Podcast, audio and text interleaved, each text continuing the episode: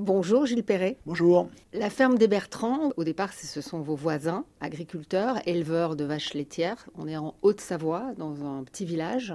Et c'est un travail que vous allez mener avec des images qu'on retrouve dans ce documentaire de 72, de 97 et de 2022, et qui euh, met sur grand écran 50 ans de la vie d'une ferme française. Au départ, moi, quand j'ai fait mon premier documentaire en 1997, parce que les images de 72, on les doit à un autre réalisateur, Marcel Tria, qui était venu filmer euh, ses trois frères célibataires, agriculteurs euh, voisins, parce que moi, j'ai, je suis né, j'ai grandi et j'habite toujours euh, à côté de cette ferme-là.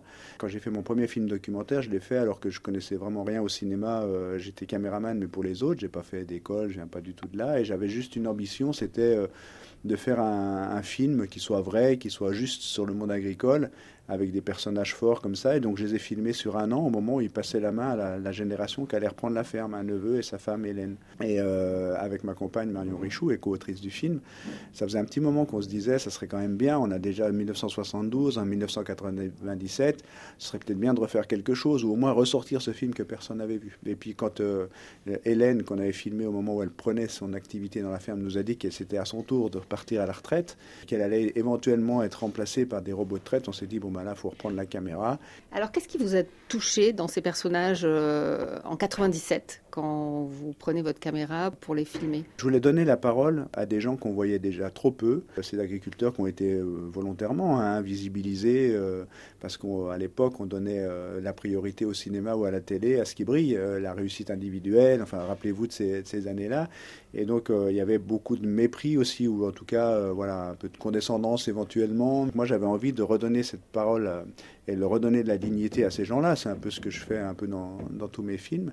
Et et je savais qu'avec ces personnages-là, on allait, euh, on allait toucher les gens parce qu'ils ont énormément de recul par rapport à leur vie, une façon de s'exprimer qui est quand même euh, extraordinaire, beaucoup d'analyses quant à savoir qui ils sont, pourquoi ils sont là, quel est le sens du travail, qu'est-ce qu'on veut transmettre, et avec eux, j'allais être capable de, raconter un petit peu ça avec beaucoup d'humanité, je crois.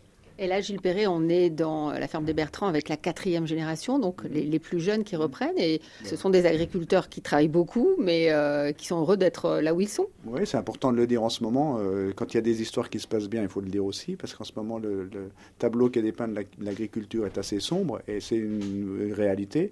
Mais nous, il faut dire pourquoi ça se passe bien, c'est qu'on est dans la zone d'AOP, d'appellation d'origine protégée Roblochon, qui fait que le lait est payé deux fois plus cher aux agriculteurs que les producteurs de plaine. Donc ils vivent correctement de, leur travail dignement. Ils sont fiers de ce qu'ils font. Ils ont choisi aussi cette nouvelle génération, alors que la génération d'avant avait plutôt subi. Du coup, Gilles Perret, c'est un modèle assez vertueux, la, ferme des Bertrands.